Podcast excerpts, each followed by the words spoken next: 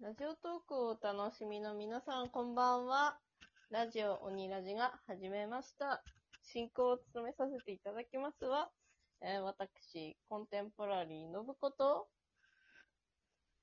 佐藤小太郎です。よろしくこおんば願いんもよろしくお願いします。よろしくお願いします。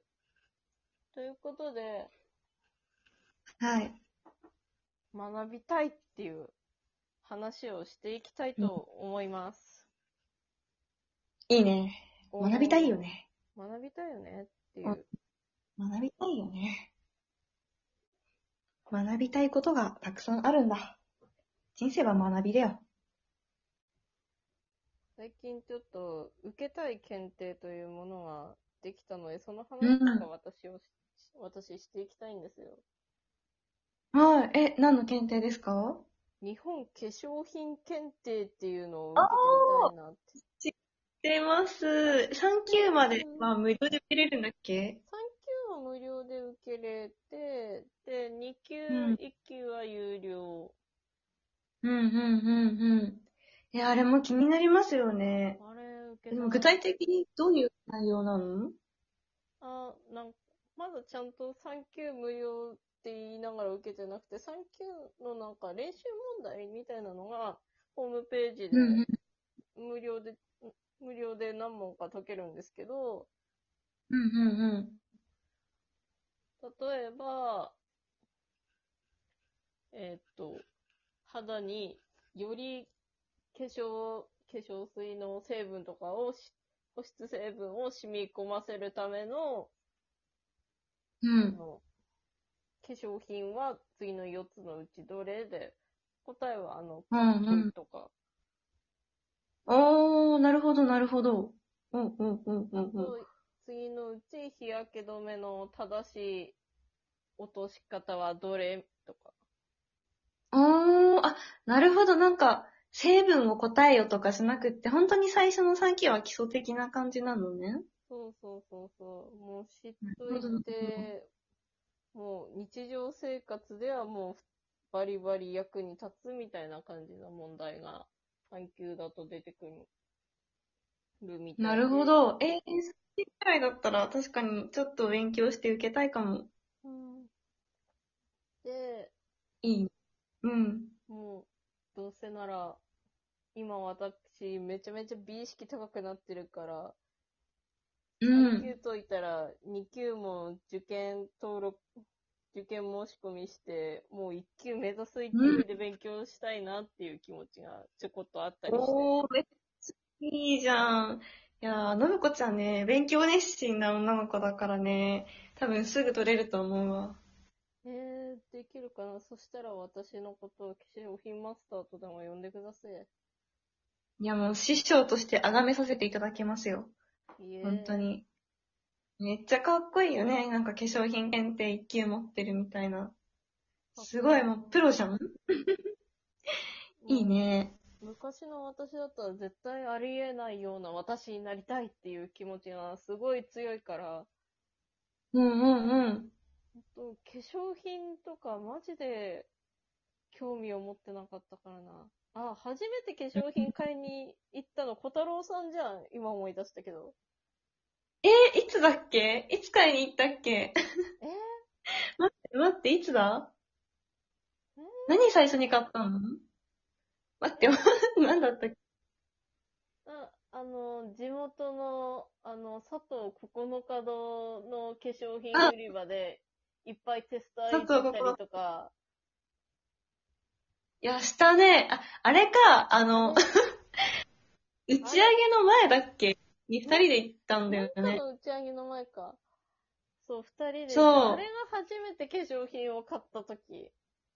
あ、ほんと、あれか、懐かしい。え、うん、全然わからんその時何買っ全然わらたんえ全然わからんかった。ー、えー、なんか、あの頃ってなんか今みたいにコスメの情報がすごい当たり前に得られなかった気がするんだよね。まあ、知らな方が悪かったのかもだけど、なんか、今ってさ、もう、SNS とかチェックしたらすぐこれ売れてるとかわかるじゃないですか。そうっすね。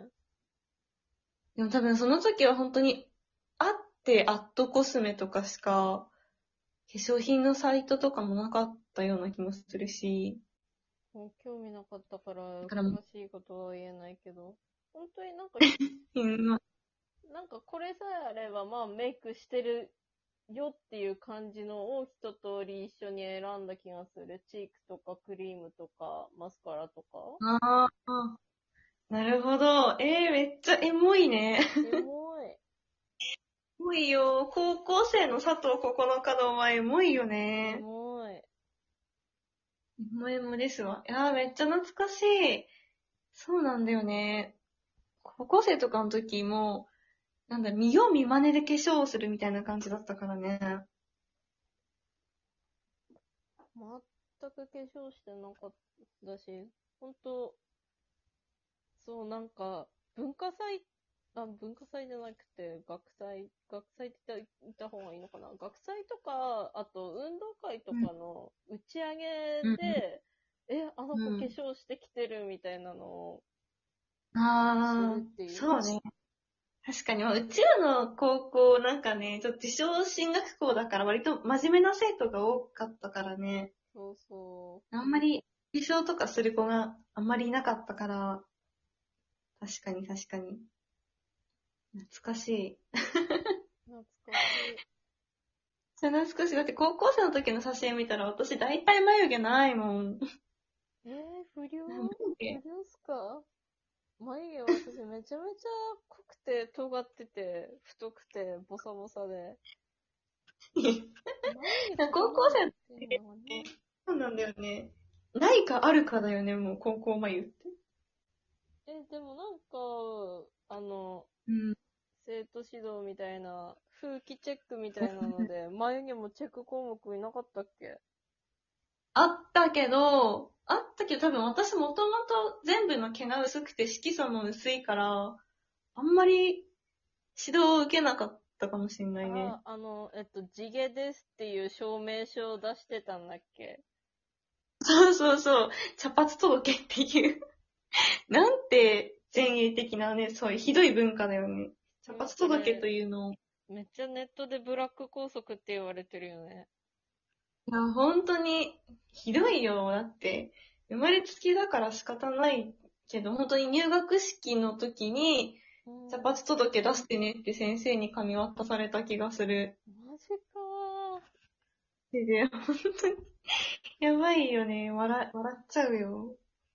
そういうエモ懐かしいわ。エモエモ。エモ、ね、エモエモだわ。本エモエモ。当に。そんなやっぱ高校生の時、うん何んそんな私が日本化粧品検定1級取ったら、もうすごすぎだよなって。いやー、マジで超かっこいいですよ。絶対。すごい、それ。は。いやー、楽しみだな。教えてください、先生、化粧品について。待ってて。どうしたらいい頑張るわ。楽しみにしてます。イェイ。あ、小太郎結さ果ん報の告楽しかったこと。あ、私のそ学びたいことう。学びたいことでもいいし、さっき言おうとして私が区切っちゃったことでもいいし。え、いやな、何を言おうとしてたか忘れちゃった。私バカだからすぐ忘れちゃったのさ。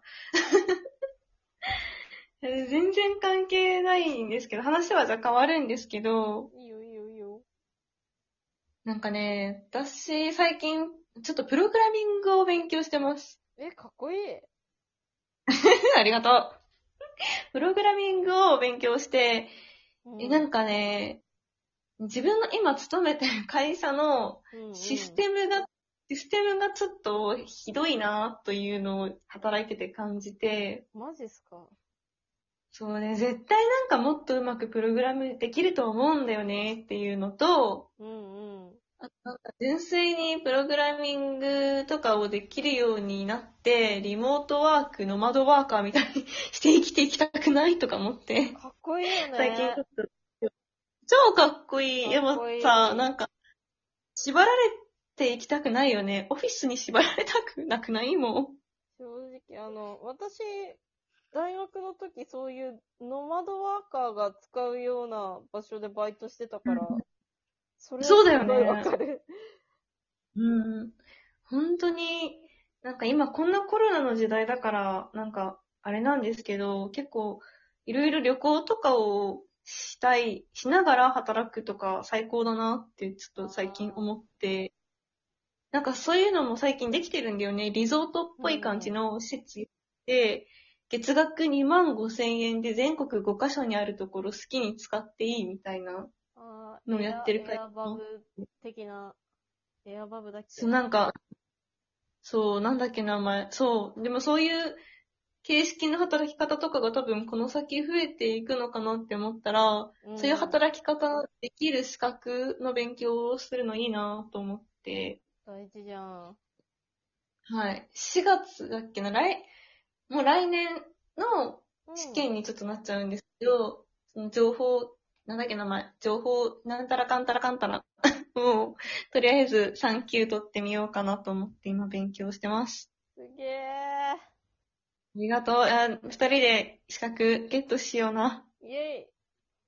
イエーイイェイいやーやっぱでもイェイなんか、結構社会人とかになったら勉強しない人が、まあ勉強はするんだけど、自分のその専門しか勉強しないっていう人が多いのかなと思うけど、うん私のね、親愛なる信子さんもちゃんとずっと勉強してる感じで、さすが相変わらず素敵だなと思いましたよ。いやいやいやいやいや、私の高校の時から尊敬し続けている小太郎さんが、もう、もうなんか、すごい勉強熱心で、かっこいい、かっこよすぎる。いやー、なんか、ずっと小太郎さんみたいになりたいって思い続けてよかったなって。やっぱり、いやいや尊敬しがいのある人、楽しい、押せる、押せるありがとう押してくれ押す